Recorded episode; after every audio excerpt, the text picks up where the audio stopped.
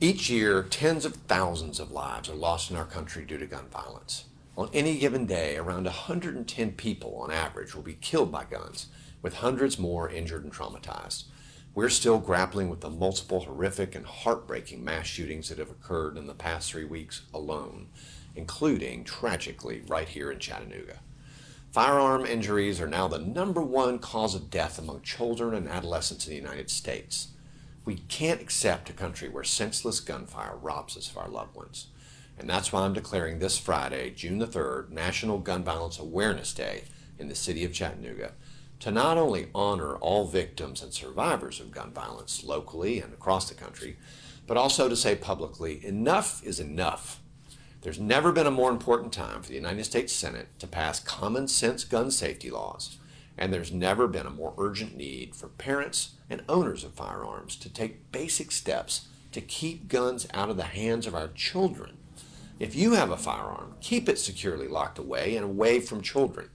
If you know that a child, especially your own child, has access to a gun, you have a moral responsibility to intervene or call the police.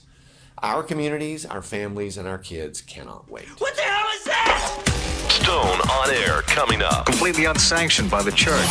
Stone on air. Whatever, let's just do this. Stone on air. That's exactly what I wanted to hear. Give human beings opportunity, and you'll be absolutely shocked with what people do with it. Stone on air coming up. Stone on air. Well, all right. How are you on this Thursday? If you're super, super fast and super early, you might get it late on Wednesday night, but likely it's Thursday or Friday or whenever it is you check in to the midweek download destination for thousands in the city of Chattanooga. This is the Stone on Air podcast, the supposedly for profit venture that I've been doing now for what, four, damn six years. It's a long time to be supposedly for profit. My name is Brian. Thanks for being here.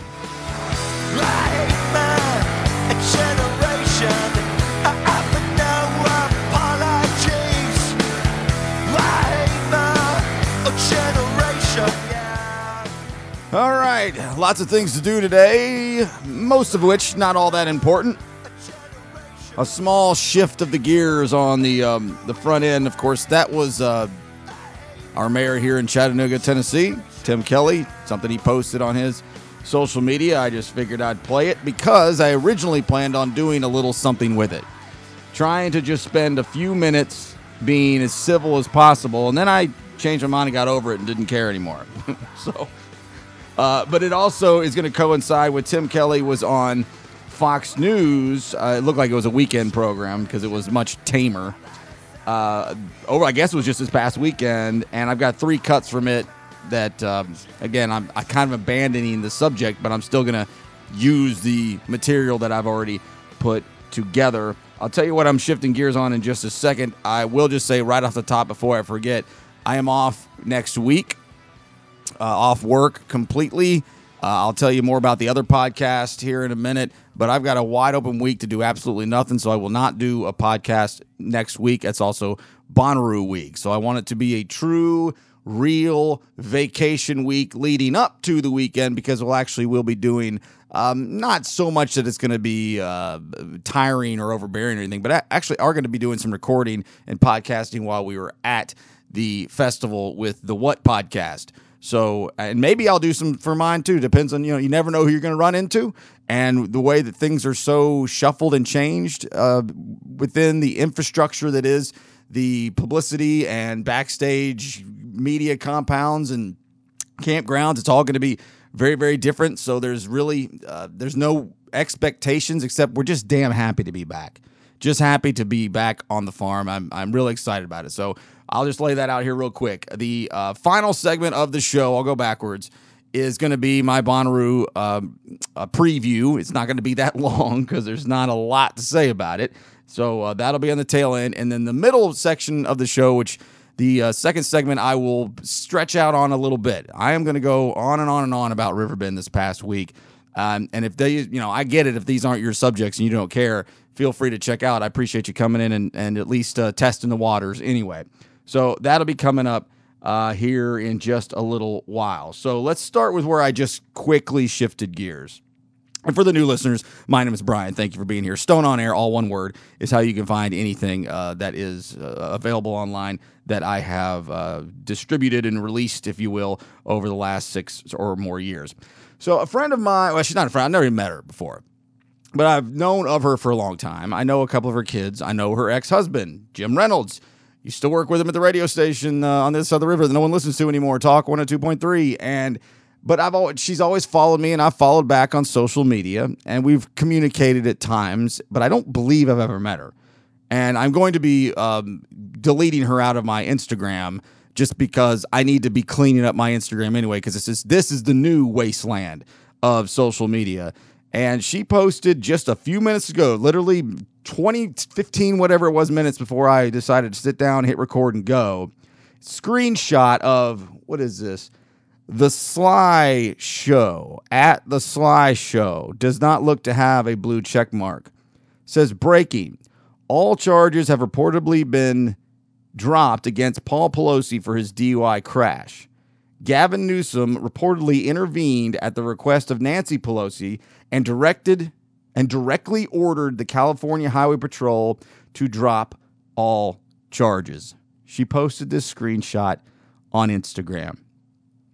I went to Google, Snoop, Snopes, whatever that's called, anywhere else. It took no time at all to.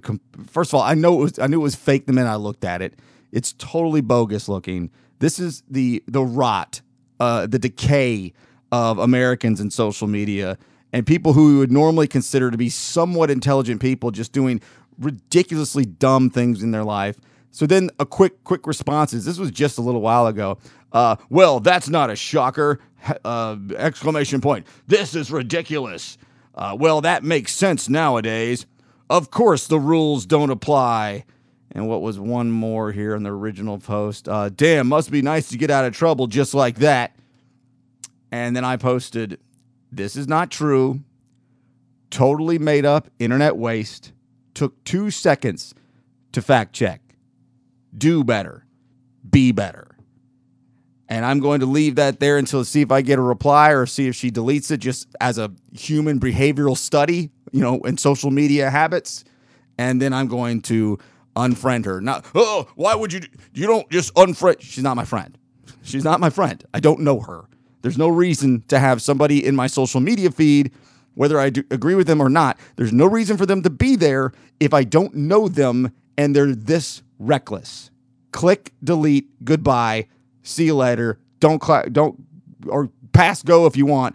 Don't collect two hundred dollars. All right, let's move along to the originally scheduled programming on the Stone on Air podcast. So one thing I will say about the guns thing, it is pretty hysterical to see. Uh, sorry to laugh about it. That Brett Kavanaugh, the Supreme Court justice, had a deranged person with a gun outside of his house, and I guess he was threatening him or maybe po- it online. I don't know. Don't care. I don't read uh, deep into anything other than actual Reuters or uh, Wall Street Journal or AP news reports. But so immediately, Mitch McConnell goes into the Senate and starts screaming that we must pass. What is it called? Uh, what do they call it?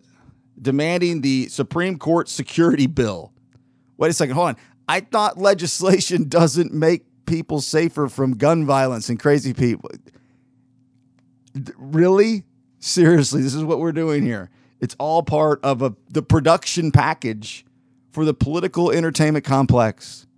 And the ads are going to run and the scare tactics and the fear mongering it is um it is is beyond pathetic.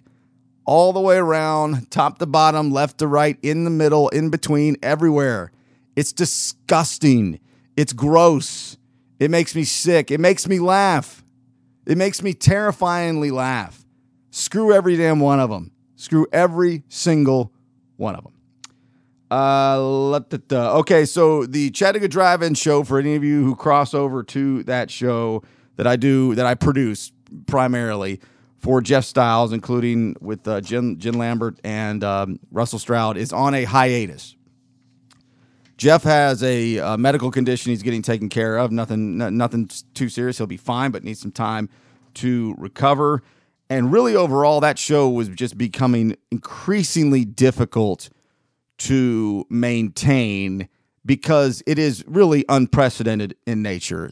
Every single day on location, um, it is a it's a very expensive show to do. Lots of time, lots of money, pay to rent the facilities, um, it, etc. It's it was very very difficult, and this was a, a rest needed for sure for everybody. We've been going since October fourth. That's a pretty damn long time. I didn't give it into the new year. I as December was you know limping on down. I I knew that we were, or I, I didn't know anything. I thought we probably weren't going to make it into January. And not only did we make it into January, we made it all the way to last week. But it is supposed to be a paying gig. It's not a hobby. And that was the, that was the dis- discussion going in. Very emphatic, as a matter of fact. This was no like we'll just see what happens and tread you know tread water until we get no. It was like this is a money making venture or we don't do it. And that's not why we're not doing it now, but I would be lying if I said it didn't have something to do with it. So we'll see where it lies in the next month and a half to maybe two full months. Uh, podcasts don't do not have to be every day. And as a matter of fact, I can make the argument it's dumb to do them every day. It's not a radio show. It's not a radio station. You know, if you want to do it every day, then hey, you can do whatever you want. No one's telling you you shouldn't or you can't. You're it's up to you. But I, I will make the argument there's zero reason to to do a podcast every single day, and I think that this might prove that out. So maybe we'll restructure it. Maybe we'll do a um, a rebranding and a and, and reformatting. I don't know. We decided to just take a breather because I was off next week anyway.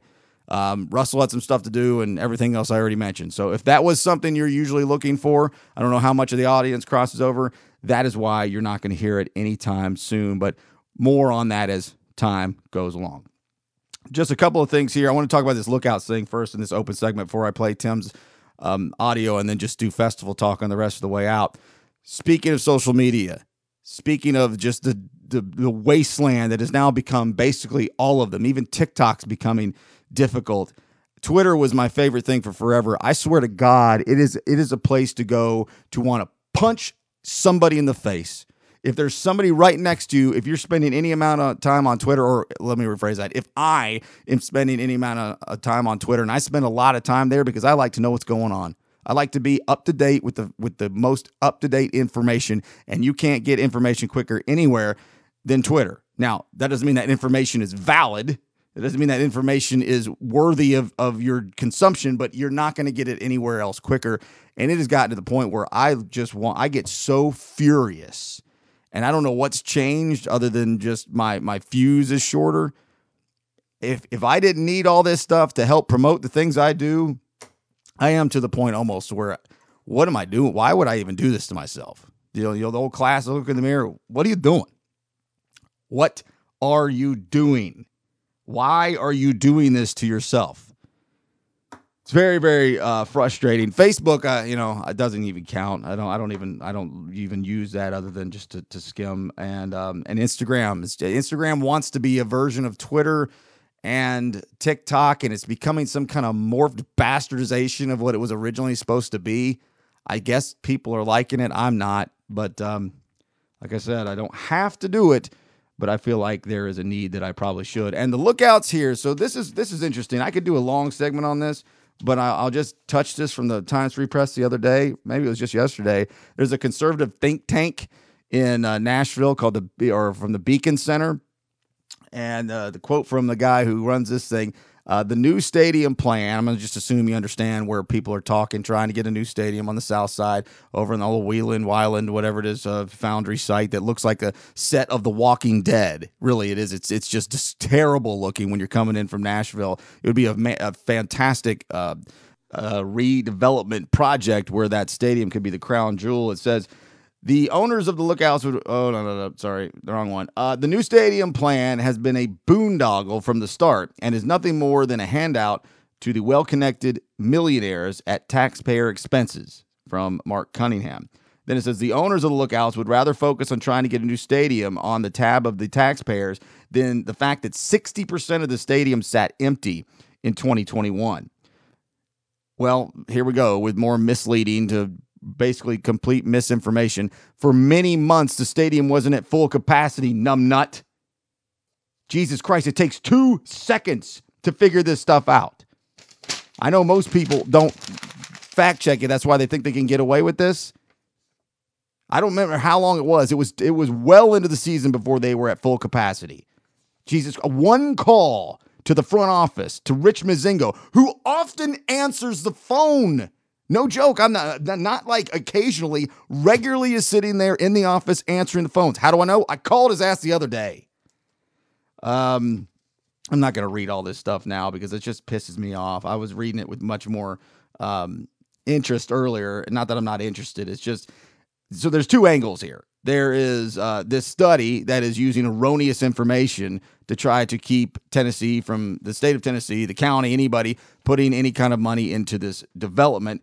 And then there's the what I do agree is a little bit I, you know head scratching, eye opener a little bit is that Jim Coppinger seems to try to is trying to push this thing through, which I say go Jim go. I hope he does. Um, his his run as mayor, his tenure is over September 1st. And Weston Wamp, my guy who I voted for, I'm happy he's there. He did campaign on, and I didn't notice until later in the campaign that uh, putting money towards stadiums wasn't exactly anything he's interested in doing. And so Jim Coppinger's trying to kind of work with Tim Kelly and, and whoever else to kind of expedite this before he walks out the door. And I will give you Weston's quotes. It says, quote, the questionable economics of publicly funded stadiums notwithstanding, I do not understand the rush to make a, genera- a generational decision about this site on the cusp of an historic transition in county government. Goes on to say there is no looming deadline to act, and there are far more questions than answers. At this point, we have not seen an architectural rendering, a complete financial plan, or adequate community involvement. Wamp said at a time of, quote, unprecedented violence and inflation, the city and county should focus on the immediate challenges in Chattanooga and leave the longer term plans for the South Side to a new county commission taking office September 1st, which will include at least seven new commissioners.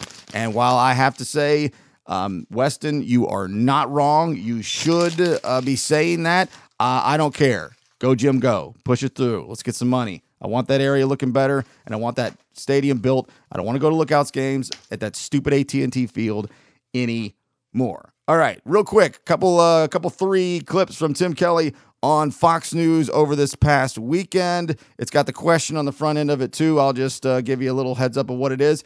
Asking the question that everybody's always going to ask is this about gangs with the shootings here recently in, in uh, Chattanooga?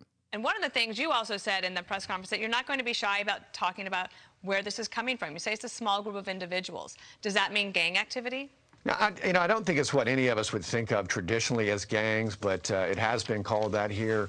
Uh, the fact of the matter is, you know, we've got uh, communities in Chattanooga that have been, uh, you know, grindingly poor uh, for, for generations and generations, and uh, that's the, the, root cause of the problem. And my administration is really focused on addressing that end of the problem as well. So, you know, again, Chief Murphy is just now getting her feet under her desk and getting her command staff in order, but I am committed to funding the department for anything and everything that it needs to combat the problem here. What can Congress do? A lot of these are the same throwaway questions that all these, especially weekend anchors are asking.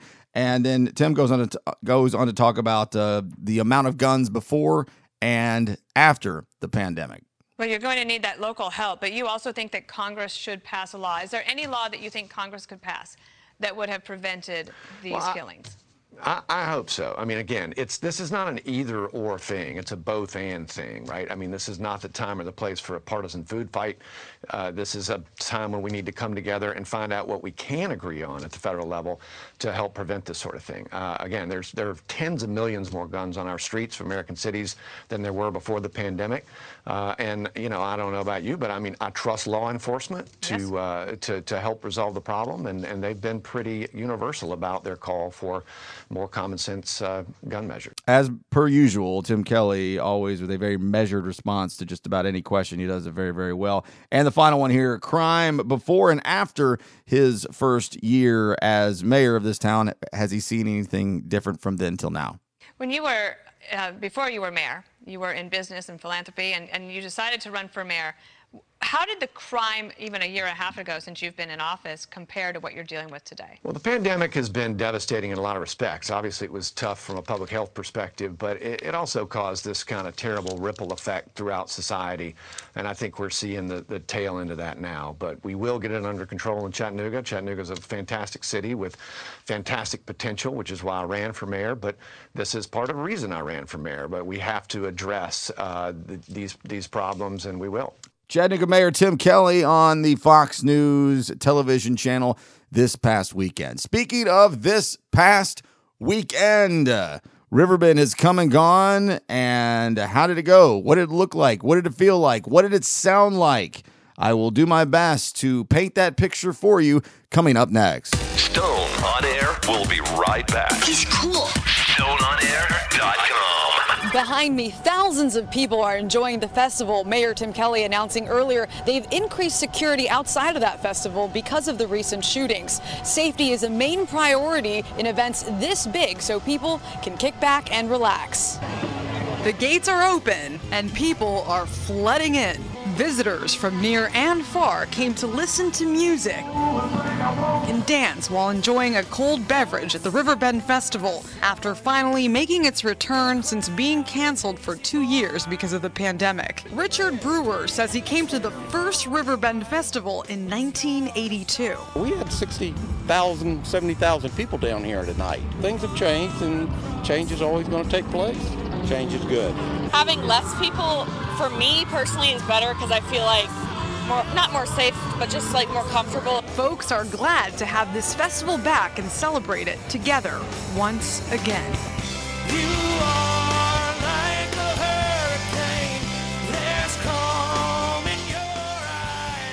It's so funny when they're doing that vignette. I think that was Channel 3. And she says, and festival goers are pouring through the gates. And there's like seven people walking through the gate because they're down there doing news vignette coverage at 4:30. Of course, there's nobody there at 4:30 or 5:30, and I, a lot of people. Well, I'll get to that in a minute. This is Jason Isbell doing um, Neil Young's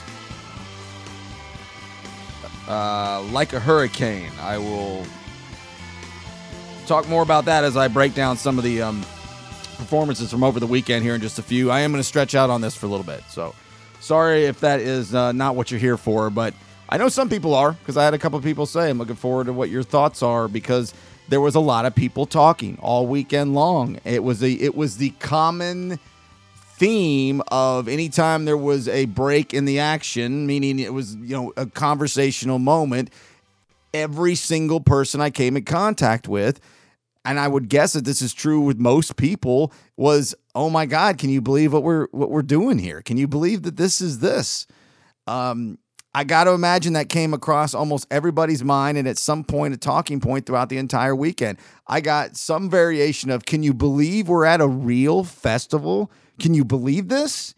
More than a few times. And uh, I I and every time I was like I actually can believe it because I had faith and belief in the people who were doing this. And uh, maybe I'll stretch a little bit more on that here in a minute as well. But uh, first of all, just so you know, my uh, my vantage point, my view, where I am from, uh, you know, where my eyes are looking and where my past has been as, as to how I use that as a precedent. I have been credentialed or guested or some combination of the two to almost every music festival I've ever been to. One of the main reasons I got the gig once upon a time in this media radio world and kept it for so long was because that was worth a lot of money to me. And not just the dollars and cents, uh, all the other stuff that comes along with it as well. Let's just make up a number. If I've been to 100 festivals, I have been credentialed, guested, comped to 91 of them. All right. So just to give you an idea where I'm coming from, I have paid for some festivals, but not many. So this one was me uh, attending as a straight up a, a patron, a customer, a festival goer, paying the full freight. It's the wrong media company, even if I it mattered. The wrong beer company were the sponsors, meaning they I don't have any connections, nothing. I bought the ticket when it went on sale, the wristband when it went on sale, because I loved the lineup. So let's just start with the logistics of it. It's kind of got a three part layout. And if you're fam- familiar with Ross's Landing at all and you spend any amount of time down there, this should make sense to you. So there's one part that is the old Riverbend. So, like the Bud stage over by the Olgiati on the concrete. Not much different about that. That's pretty much the same way you're always going to see it. Logistically, a little different with some of the guardrails and some of the placement of the uh, the different vendors and sponsors, but basically the same as you're used to. Then there's the down on the Ross's Landing Riverfront Nights style uh, uh, setup. Only thing really different with it, much better sound. Much better stacks of speakers and sound down there. But if you know what it's like to go to Riverfront Nights, then you know what it was like to be down at the Chevy stage. And then the best part, the bo- the most perfect part. Maybe perfect is the wrong word, but they one of the better parts, the redesign of the Coke stage slash main stage setup. It's on Chestnut Street, facing the Chattanooga Green, facing towards Olgiati Bridge. And it's amazing what you can do with space that your mind can't think of until it just is done for you by experts generally.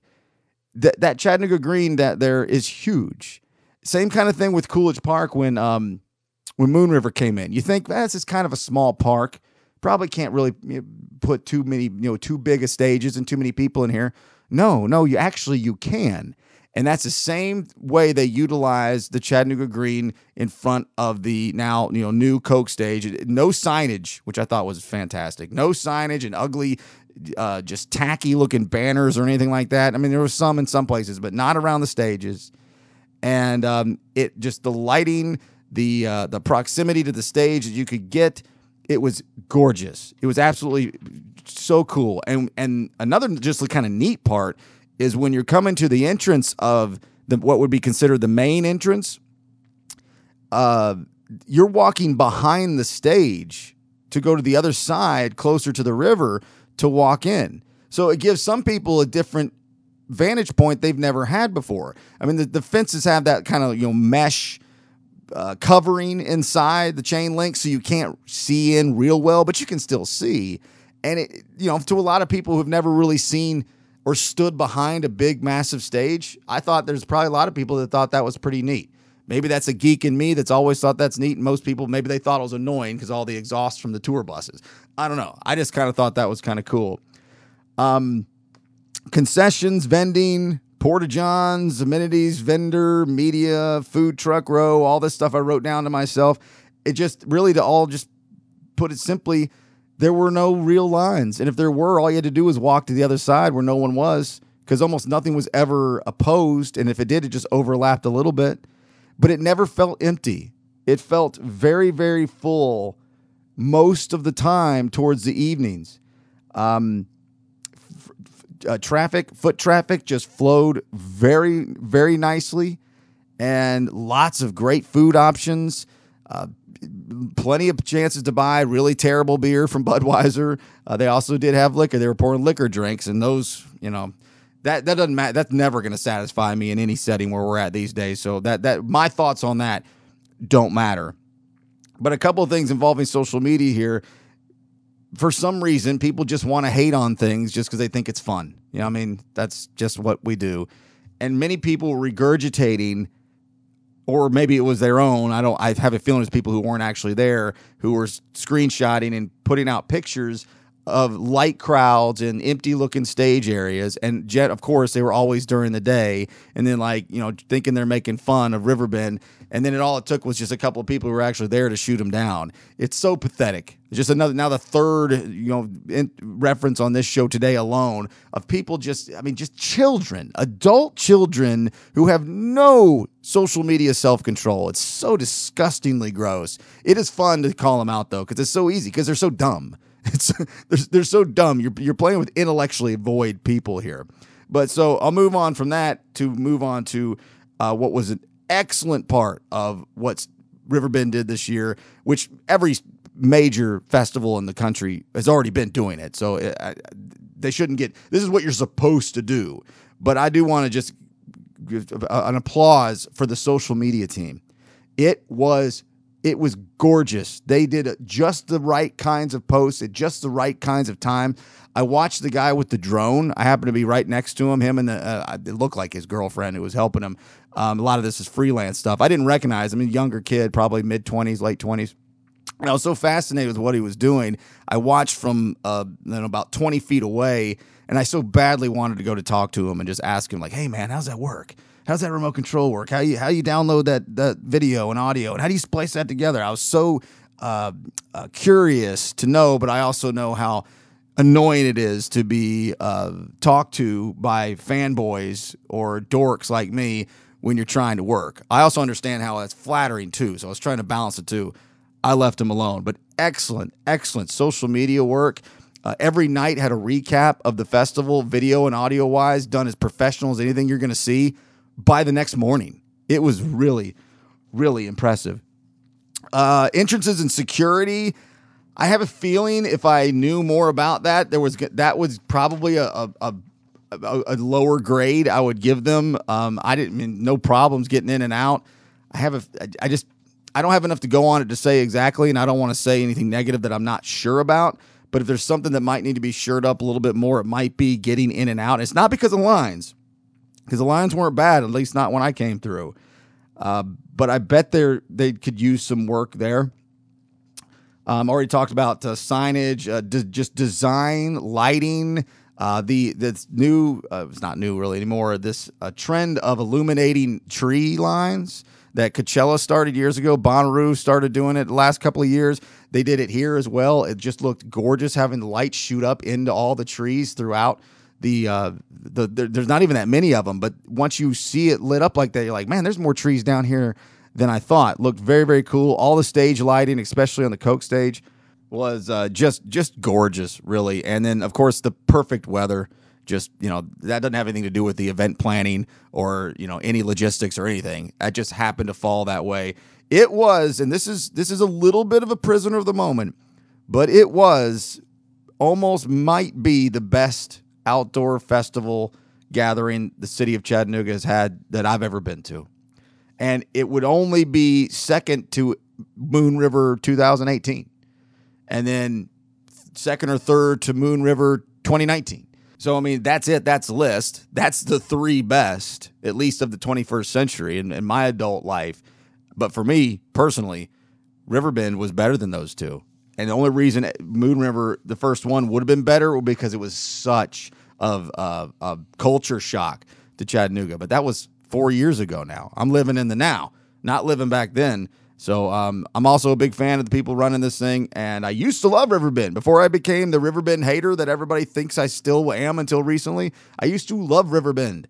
I've gone almost every year of my adult life. It was just 2016 when I decided to say enough's enough. I'm done supporting this piece of crap festival. And uh, now I'm back on board, just like I've been saying for the last two years. If you do this, this, this, and this, this, I'm back on board. Guess what they did? This, this, this, and this. Not just because I was asking for it, because any reasonable, rational, normal person was asking for it. So let's just run down the um, the what I saw for the weekend. Uh, the uh, World Series trophy on Saturday. I missed all of Sunday. Had to work late, and uh, there wasn't as much there for me. Did an all dayer Saturday. Got my picture made with the trophy. No line. Got there at two o'clock. It was beautiful. I could have taken 10 pictures with it if I wanted to, uh, but one was good enough. Arrested Development opened up the day. It was quite honestly kind of the perfect show to start that day.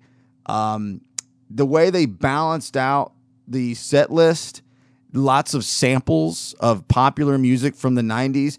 This was their this is their 30th anniversary of that first record that made them so popular. Uh, that had you know Tennessee is the biggest hit. I cannot believe I forgot about the song Mr. Wendal. Yeah. And when they played Tennessee earlier on towards the end, I thought, what are they going to end with? Oh, dummy. They're going to end with Mr. Wendal. And in between there, they played Jump from Kris Kross. They played House of Pain, more on samples. I don't think they were actually playing at full instruments. And they, it, it was just, it, it was juggled really well to keep the audience very attentive. I, I've thought, man, what a great start to the weekend. Then go down to the Chevy stage for the communicators. Um, it's the, the same as always, which is which is a compliment. It's just a bunch of musicians. It's kind of a rotating cast, and uh, however it works for whichever song they're going to do, from Beastie Boys to Alice in Chains to Snoop Dogg, they bring up whoever works best. Uh, it was it was fine. It was good enough. Um, Moon Taxi, which I knew wasn't going to blow me away because they're uh, if you listen to the uh, to the preview show, I'm probably saying about the same thing. I've seen it so many times. There's nothing that new. But I was I am very surprised that I didn't care much for the Rage set. I really didn't. I didn't like the vocals. Whoever was singing, um, they had rotating people coming in for some of that. I just didn't think it translated well. I'm in the minority on that. Most people really, really enjoyed that. I was happy that it was happening, but I was expecting it to be something I enjoyed a lot more. But um, that's just one person's opinion. Uh, then after that, strung like a horse. Uh, I'm sorry to be hashtag best show ever guy, but I'm going to be hashtag best show ever guy, meaning best Strung show I've ever seen. I've seen Strung at least you know double digit times, at least ten, maybe a dozen times, and um, and that was my favorite. And it might have just been the energy. There was just so many people down there. Uh, it was a big reunion of just mu- local musician friends, uh, friends from you know have nothing to do with the local scene. It was just a really happy, fun place to be. It might have had more to do with that than it had to do with the actual performance by Strung, but I think it's a combination of the two. By that point now, it's around seven o'clock. I've been here five hours, heat and uh, other combinations of just getting a little tired. And my friend had his boat docked down there, and that's right next to where they have the screen, just like they used to have at the old Riverbend on the other side of the pier, away from the uh, where the old Coke stage would have been. Big screen with speakers, so you could watch the Grace Potter show. Yes, I'm that guy. I'm that guy. I watched the Grace Potter show from the docks at my friend's boat, and it was a nice kind of little breather that uh, that I needed. Uh, let's see. So now then to, to wind down the uh, end of the night, Cage the Elephant. The show was fantastic. The sound, the lighting, the uh, the lasers, and the the the boxed out kind of hol- I don't want to call it hologram. Again, it's hard to explain. All also the lasers shooting into the trees that had all the illumination. It was so it looked so good. But what I will say is, and this just has to do with about the band Cage Elephant, I don't like them any better now than I did before that show. If anything, I like them less. That's not an uh, an indication or an indictment on anybody or anything other than I just don't like that band a whole lot. Uh, the singer annoys me. I didn't like how much talking in between. Not what he was saying. Didn't care about that. I couldn't barely understand him the taking the shirt off thing. It, just it wasn't quite my style. And it's not just he took his shirt off. It was just it it, it, it wasn't my style. And I didn't love the set. They did play my favorite song, so that's awesome. And uh, I enjoyed it. And I left with about four songs left. Took off, called it a night. But it was phenomenal. And if you love Cage Elephant, then you loved that show. Going to try to pick up the pace here, as I know we're almost about 18 minutes in here. We'll just move on to Sunday. Sunday was a lot shorter. Started the day with uh, War and Treaty, and I really talked this one up. I talked it up a lot, and I don't think it lived up to the uh, to the hype that I gave it. I think the heat of the day, not so much because it was so hot, because it was just it was at the. I mean, maybe not the hottest technically per, by temperature, but it was a lot of the people that were there to watch it were over on the tree line, over on the other side of the road, just to get out of the shade, and that took away from some of the energy that they do a show that kind of it builds on momentum and if you're not there to experience it all sometimes it's hard to take it all in. I hope other people's experiences might have been a little bit different but for me it was lacking just a little bit. I hate hate hate hate hate that i missed the local band lenox hills. Listen to more of them since i last talked to you. They're good. They're good. I i told you they were good. I didn't realize they were this good they they might have more of an opportunity to, to, make noise in the music world than I realize. One of Riverbend's hype videos they put out before the end of the weekend used one of Lennox Hill's songs, and it was freaking nice. It was it was it was slick. So I hate that I missed that. Dropped in for uh, Tanya Tucker for a few minutes, you know, one of the legacy acts. Some people think they're cool, some people think they're lame. Oftentimes it just depends on how they're positioned. Tanya Tucker on the main stage, Coke stage at 9:30 5 years ago is lame as hell. Tanya Tucker at 5:30 in the afternoon, 6:30 in the afternoon on the um, on one of the side stages or even the main stage. Well, that's kind of cool. I enjoyed it, watched it for a few minutes. Then one of the biggest uh, shows of the weekend I wanted to see, Government Mule. I didn't realize I had a new album, and that ruined it. And I knew it as soon as I found out they had a new album. I I, I knew it was going to go this direction, and I'm not mad about it. And I'm not the guy who can't listen to new music from bands I like. I totally am, except for with Mule. I wanted I wanted an old school rock set. They played a lot of the stuff from the new album, but it was fine. I had a good time, but it was absolutely the my least favorite government mule show that I have ever seen. Um, but it was still fun. And so all this, a lot of this is examples of the shows don't have to be the best shows I've ever seen to have a, an amazing outdoor festival and an amazing, you know, customer festival goer experience. It's not about going and seeing the best music you've ever seen in your life. It's about going and having the best time you can possibly have for the amount of money that you're spending. It's the bands and your preferences that have to coincide to also become that perfect moment. And all these things got to be working together. And for the most part, they were, as with the perfect example of Jason Isbell on Sunday night to wrap it up. It's the best set I've seen from him in a while. Not going to say the best ever, but it was the best I can remember in some time. Part of that is every Sunday headliner at a festival has a has a lesser crowd because people have checked out, and so there's comf- comfortable space. The set had all kinds of, uh, of of stuff I wanted to hear in it, and plenty that I didn't necessarily want to hear. I think the mix was so good. I think it, it, it went in and out from Isbell only f- fans to drive by truckers and Isbell fans, and um, I thought it was damn near perfect. And then he closed it out. And I didn't, if I knew this, I forgot. I didn't know that this song was in his uh, rotation. He closed with Neil Young's Like a Hurricane. I don't know how many people knew or cared about that song closing that set out. Maybe many didn't, but I'm a Neil Young crazy person. And if anybody covers Neil Young, you got my eyes and ears no matter where it's coming from. And lots of people do. And no, not shocking at all to me that Isbell would play it. I just didn't necessarily know it was part of his rotation. So for me, that was a huge surprise that put a huge exclamation point on the weekend for me. I ran the hell out of there. I didn't see a firework all weekend long. I hear they were great. Hope you enjoyed it. There you go. But all the haters, we didn't you, you weren't you weren't welcome there anyway. This weeded out the people that didn't need to be there. Zero arrests.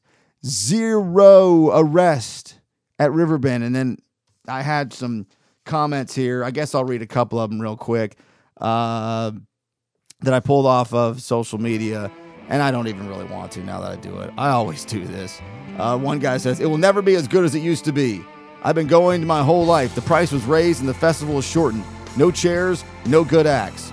Uh, says no arrests because they were killing each other on the other part of town. Sadly, no arrests, 18 injured, two dead, but no arrests yet. Welcome to the new Riverbend. More numbnuts online.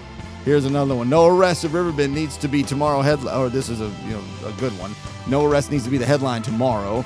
Uh, that the Barry says I felt safe and the vibe of the crowd felt safe. I was there all weekend. Great experience. And you know some say it's the worst ever. Some say it's the best ever. It's as always. It depends on who you ask. And nobody asked me, but I had a fantastic time. Well, way to go, Chris Cobb. Way to go, Mike Dewar.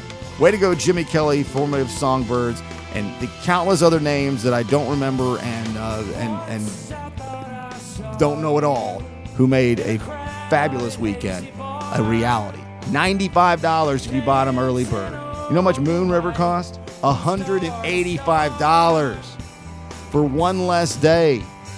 There's not a cheaper ticket in the history of festivals to that level than Riverbend was. Great value, great time, home run, 100, as they say, to everybody involved. Bonnaroo's coming up next week. I'll uh, give you a quick preview and wrap up the show next.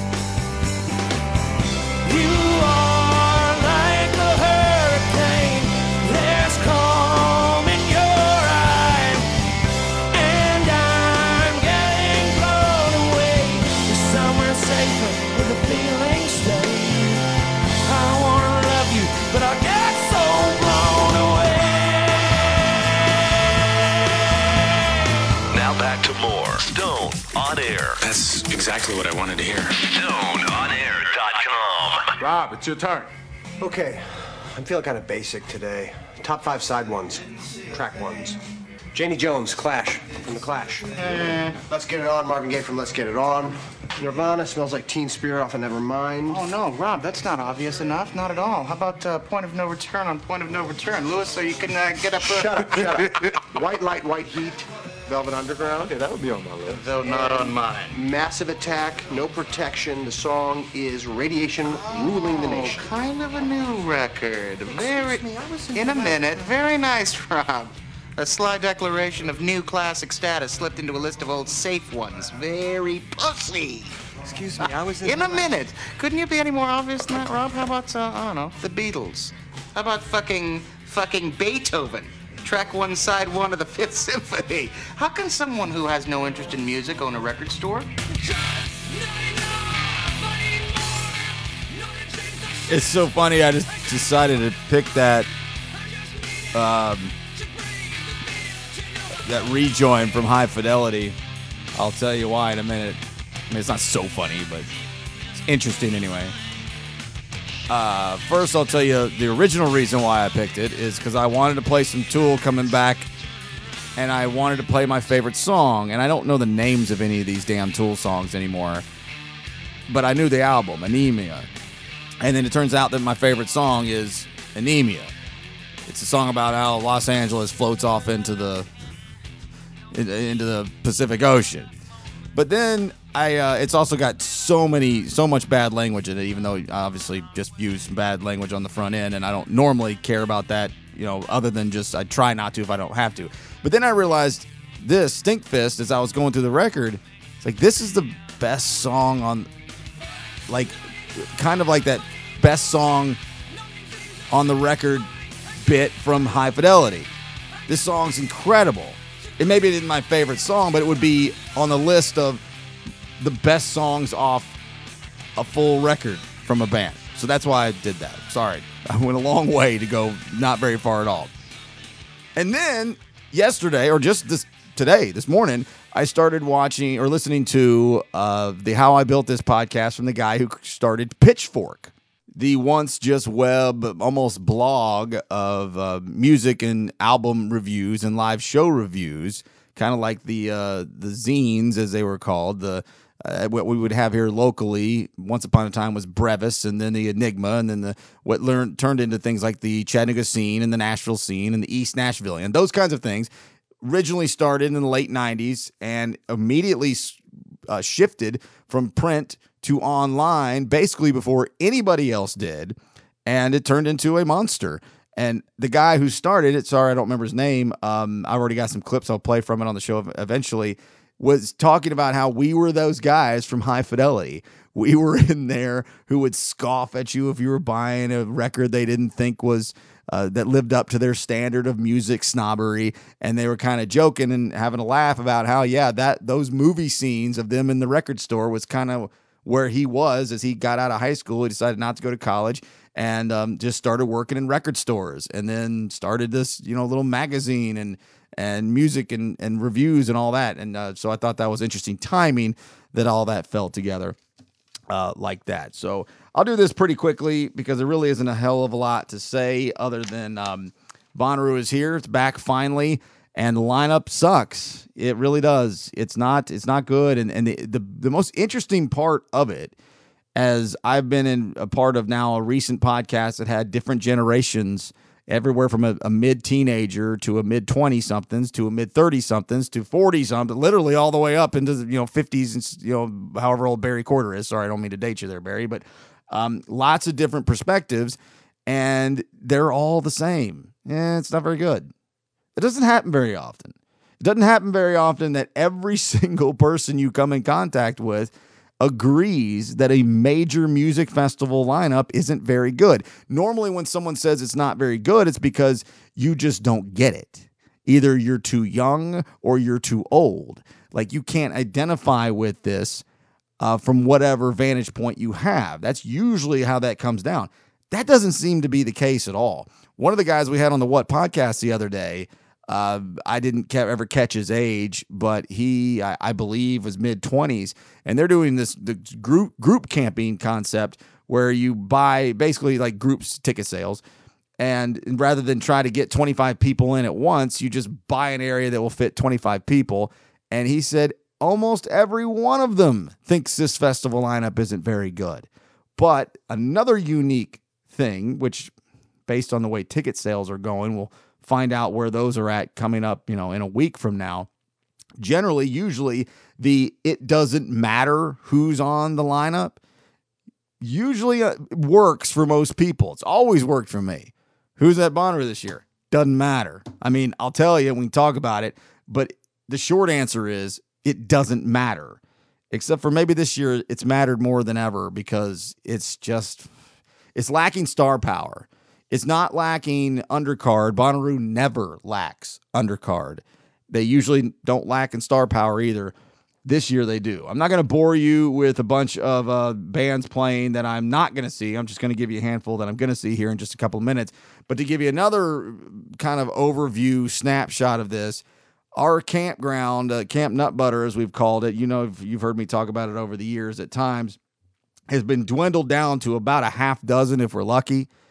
And just like everything else in most industries, the pandemic gave people reason and a kind of like a, a free pass to start cutting and changing because you can't really complain when everything sucks and everybody's going through the same problems. If we're going to make dr- drastic changes, nobody can really fault anybody for that. It's also a, a great excuse for cost cutting. And they have slashed, slashed, slashed so many things that were so big to the experience for me at Bonnaroo. It was not about going to seeing bands. It really wasn't. That certainly was part of it, and it it it, it enhanced my experience. But it was it was the working nature of it. It was the kind of exclusive nature of it that I have been experiencing since 2005. That's a long, long time, and I got to know a lot of people and created some really solid relationships in the industry, and primarily out of Nashville people who would take my phone calls now who never would have before who matter because of this. And and we kind of gather as a as an annual you know uh, homecoming of sorts. And so many of these things have been budget cut eliminated. The area that we would camp at was i mean it was heaven. I mean it doesn't get any better. Well these guys have now realized uh, we shouldn't be giving away the prime premium camping areas we should be selling it and so it's now called platinum uh, camping where we used to be. And it's now it's like thousands of dollars a ticket. So where they're going to put us, cram us in a corner somewhere. Will we have tree cover? Will we be out in the middle of a field to the left somewhere? Will we have a working area? We used to have a, an entire compound. I would guess like 2,000 square feet to uh, for working and, and press and uh, the radio stations and the and the uh, uh, the studios. Oh my, the, the hay bale studio. All these things. I don't know for a fact that every single one of them are gone, uh, but I know close enough to a fact. So that's that bums me out a little bit. But so we'll see how it goes. But I'm in, so I'm very very happy about it. On Friday, uh, War on Drugs is the only band I absolutely have to see on the Which stage. Robert Plant and Alison Krauss, they're playing close to that same time frame. I might try to zigzag in and out. Probably not though. Lord Huron is a band everybody loves. They tell me I gotta know them, I gotta see them. I will try to make that happen on Friday at Bonnaroo. On Saturday, uh, let the the, the uh, only must is Tool. That night, I have passed up the opportunity to see Tool at least three or four times, maybe more. I loved them for a while, like from when I was 16 to like 22. They were one of my favorites, but I haven't really cared much since. Billy Strings before Tool, I'll definitely see that. Likely that's it on a Saturday. Judah and the Lion, I've got a, head, a highlight on. I, that's not realistic. Seen them before. Mountain Joy, got a highlight on. Probably not. And then if I make it till Sunday, which I hope I do, I want to.